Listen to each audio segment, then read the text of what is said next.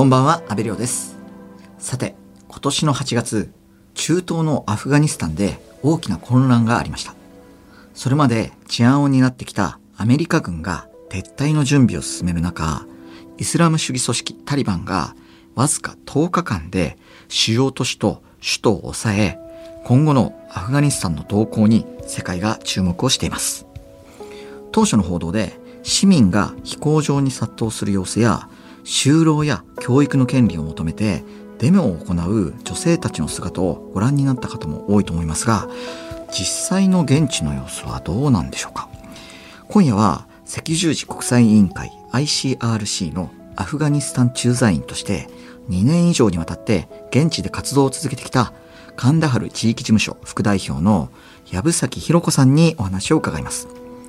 藪崎さんは2016年に ICRC に入りミャンマー南スーダンでも活動のご経験があります。藪崎さんよろしくお願いします。本日はお招きいただきありがとうございます。あの後ほどアフガニスタンカンダハルにいた時の状況を伺いたいんですがそもそも赤十字国際委員会 ICRC がどんな団体かまずご紹介ください。はい赤十字国際委員会 ICRC は1863年に設立された国際機関です本部がジュネーブにあります中立な立場から全ての紛争当事者と、まあ、対話をしながらですね戦闘の最前線で苦しんでいる人たちを守ったりですね人間の尊厳を尊重し生きる力を与えるそんな役割を担っています。えー、寄付や献血で知られる日本赤十字社が日本ではまあとても有名で同じ団体と思う方も多いんですけれども日赤は寄付金で活動をしていますけれども私たち赤十字国際委員会は各国政府の任意の拠出金で活動をしています、うん、あの紛争当事者との対話ということなんですけれども具体的にはどんなふうに行っているんですか？えー、ICRC は紛争当事者と守秘義務のもと人道法上の義務を再確認します。えー、というとちょっと硬い感じがするんですけれども実際にはまああのお茶を飲みながらとかですね、まあ、ランチを食べながらとかですねあのそういったあの、まあ、オープンな感じで話をすることがあの多いです。まあ、そういう中でもですねもし違反するようなことがあ,、まあ、あった場合は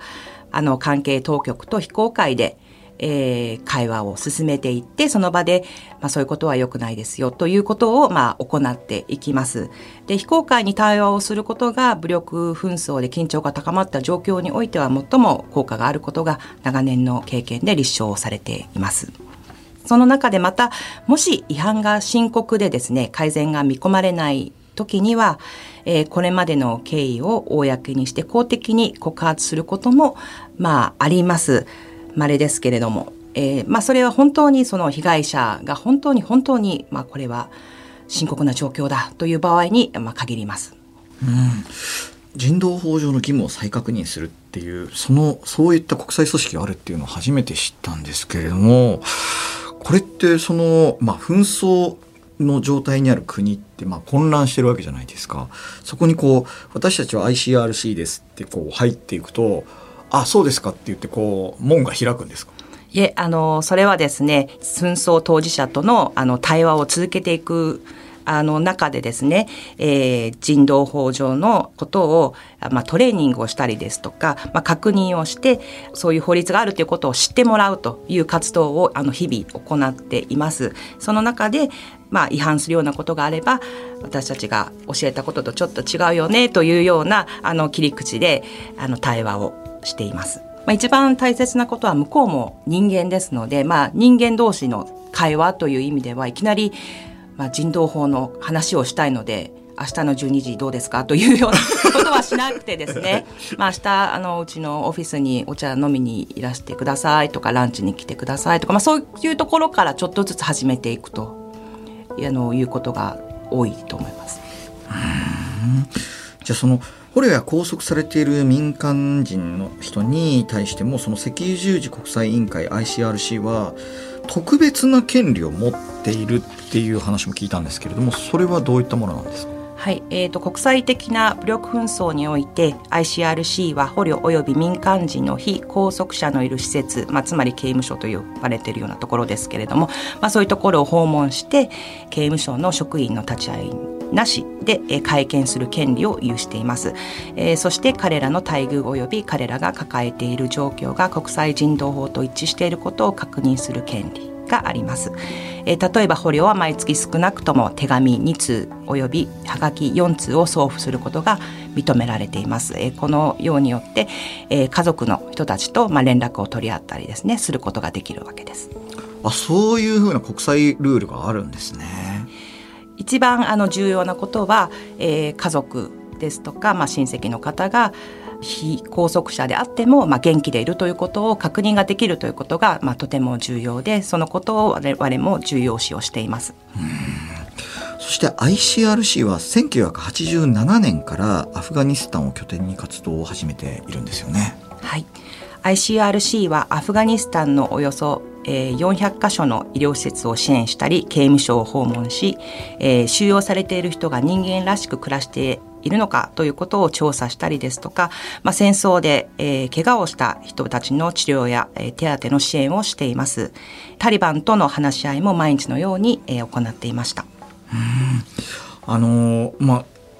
報道で見るとすごくこう激しいこう無法地帯のようなイメージもあるんですけれどもきちんとこう国際組織っていうのもその現地でその活動して最低限の秩序というかその人権を保護するためにその活動をずっと続けてこられてたっていうことなんですよね。はい。そうです、うん、藪崎さんは25か月間にわたってアフガニスタン南部のカンダハル地域事務所に勤務されていましたが実際タリバンのメンバーの印象はいかがですか？はい。えー、まあ、タリバンというとですね、あの話が通じないとか、あの、まあ、ちょっと恐ろしいグループだというような、まあ、印象をお持ちの方がたくさん、あの、いらっしゃると思います思いますけれども、えー、私どもからしてみると、それまでの、まあ、まあ、政府の役人たちとまた変わらない印象で、彼らも国づくりのために一生懸命頑張っているあの人たちという印象です。FM93 AM1242 日本放送安倍亮の NGO 世界一周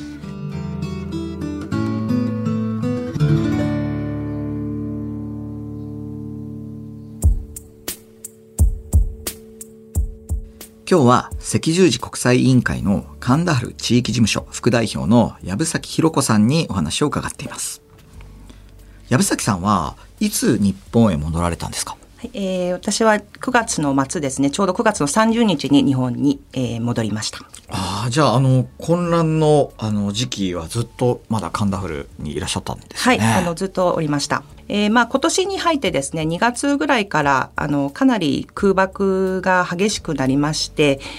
えー、7月8月になりますと市内でも空爆が、あのまあ、毎日のように行われていました。まあ、ですので、まあ、空爆の音が聞こえるのはあの、まあ、日常のことでしたし事務所の前でも、えー、戦闘が起きて、えー、弾が事務所の中に飛んできたりですとか、まあ、急いでスタッフとシェルターに逃げ込んだりと、まあ、そういう日々を送っていました。あの戦争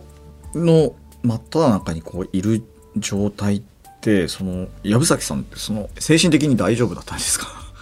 そうですねあの紛争地で働くことがまあ仕事ですので私は大丈夫でしたけれども、まあ、当然まあスタッフのケアという意味では緊張状態にあるスタッフが大丈夫かということを日々確認をしながらあの過ごしていました。それがまあ私の一つのまた仕事でもあります。8月にタリバンが政権を取って以降の街の様子はいかがですか？はい。えー、8月の中頃にですね私はカンダハールの南部にいたんですけれども、えー、タリバンがカンダハール市内を、まあ、掌握した後ですね次の日から人々のあの生活が日常に戻りつつあります。そこがもしかしたらあの紛争地あるいはアフガニスタンの強いところなのかもしれないんですけれども紛争が終わってまあ次の日もう本当に翌日からですね人々が日常生活に戻る一つ、まあ、例をお話しすると野菜売りの人たちですとか、まあ、アイスクリーム屋さんですとかそういうお店があの開いて、まあ、そこにあのタリバンが買い物に行くというような光景もあの見られました。ただしあの空路陸路ともに物流が滞って物資が入りづらくなっているということも、まあ、当然事実です。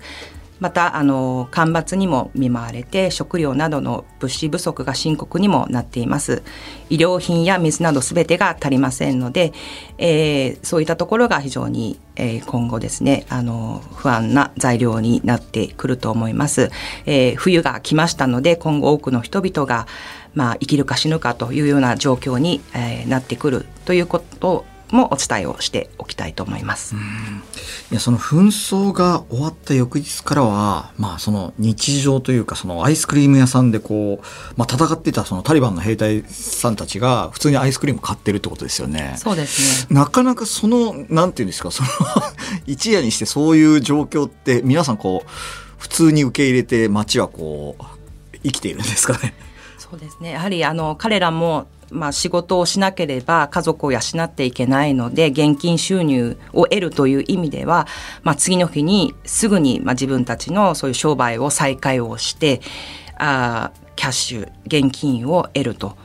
まあ、家族を失った人もいるでしょうし自分の家を失った人もいる中で次の日にはもう日常を取り戻すという光景がまあちょっとにわかには信じられなかったというか、もっと言うと我々のあのスタッフの半分以上も家を失いましたので、えー、その中であの支援活動を、まあ、すぐに再開するということを見て本当にあの、まあ、胸が熱くなったというか自分たちも大変なのにあの他の人たちのためにも頑張るという姿を見て本当にもう私はもう実際本当に涙が出そうになりました。タリバン政権に移行後国外脱出を試みる市民が後を絶たないそんな報道もあったんですがアフガニスタン市民はタリバン政権に対してはどんな感情を持っているんですか？はいえー、まあ日本の報道では、まあ、タリバンイコール悪というようなイメージで、まあ、紹介されていることが多いかと思うんですけれどもアフガニスタンの人たちは、まあ100%必ずしもあそうは思っていないという印象があります。えー、タリバンの支持者もたくさんいます。まあ、かつてひどい経験をした人たちは不安で過去の話ですね。過去こういうことがあったんだよ。だからちょっと怖いなという人も当然、あの、いますけれども、タリバン政権にもですね、あの、いい面があって、統制が取れているですとか、まあ、紛争があって、まあ、もう本当に次の日からですね、あの、町立て直したりということも、あの、やっていますので、まあ、いい方向に向かうのではと思っている人たちも、まあ、多いことも事実です。そしてもう一つその女性の権利が剥奪されていくっていうそういった報道もあるんですがこれはいかがですか？はいえーまあ、アフガニスタンはそもそもとても保守的な国です。で私がいた南部はその中でもさらにあの保守的な地域ですので、えー、まあタリバンが政権を取ったまあ、前後と比べて私は特に何かが大きく変わったということは思っていません。まあ、そもそも女性だけの外出をすることはよろしくないというような風潮もありましたし、えー、まあ男性がまあ女性をエクスコートすることは当然だとそれは女性のあの行動を制限をするという意味ではなくて女性を守るんだというあの思いのもとやっていることですので、まあ、そんな男性を頼もしいと思っている女性も少なくないと感じています。えー、ただまあ報道の仕方によって女性だけのですね外出は認められなくて行動が制限をされているまあ、さらにそれがタリバン政権になってから始まったことだというような、まあ、報道があることはちょっと残念に思っています。やっぱりこう現地であの実際にその活動されていた藪崎さんの視点だからこう分かるっていうかだいぶこの報道の トーンが変わってしまうものなんですね。ですね。うんあの藪崎さんは、まあ、25か月間もの長きにわたってこうアフガニスタンにいらっしゃって僕ら日本人があまり知らないそのアフガニスタンの良さというかどういったものがありましたか？えっと、人々が本当にあの純粋なんですよね。でその中でもとても本当にとてもとても強い人たちで今までずっと戦争をしてきた中ででも日常の生活があってその中であの頑張って生きてきている人たちが本当に多くてですね本当に強い心の優しい人たちばかりで。えーまあ、そういう人たちと共にまあ今まで仕事ができたこと本当にあの光栄だったと思っていますし、まあ、これからですね彼らが本当の日常生活を取り戻すためにですね赤十字国際委員会としても、まあ、さらにあの支援を継続していくという所存でいます。ちなみに藪崎さんの仕事を現地のアフガニスタンのご友人はどういうふうにこうおっしゃってますか？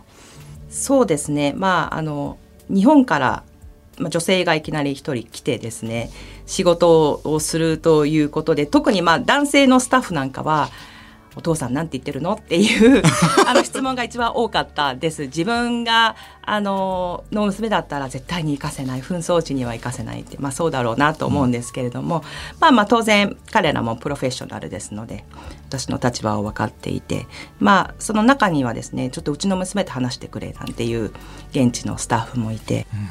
うん、えそのあのうちの娘と話してみてくれっていうのはその実際に話されたんですか？そうですね。えどういったお話をするんですか、まあ、とてもみんななんかやっぱりびっくりして女性が一人で外国にしかも紛争地に来るということがやはり男性の家族はどう思っているのかというところが やっぱり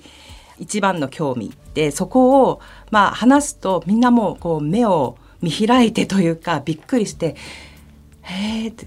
男性が行っていいって言うんだっていうリアクションがすごくなんか面白いなと思ってあそこでそれがアフガニスタンだなと思わされますね女性たち、まあ普段は自分たち一人で出歩いたりとか国内でも出歩いたりしないのでなんか興味深げに聞いていましたね。なるほど